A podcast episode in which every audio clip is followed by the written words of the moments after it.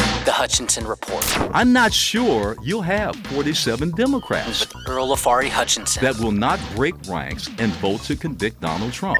Angela Hoffman, Hoffman, you live in the district too. They need to be transparent. I think you should run. Uh, Pat Hoffman with her USA hat on today. Sure. Tune into the Hutchinson Report, Saturdays at 9 a.m., right here on KPFK.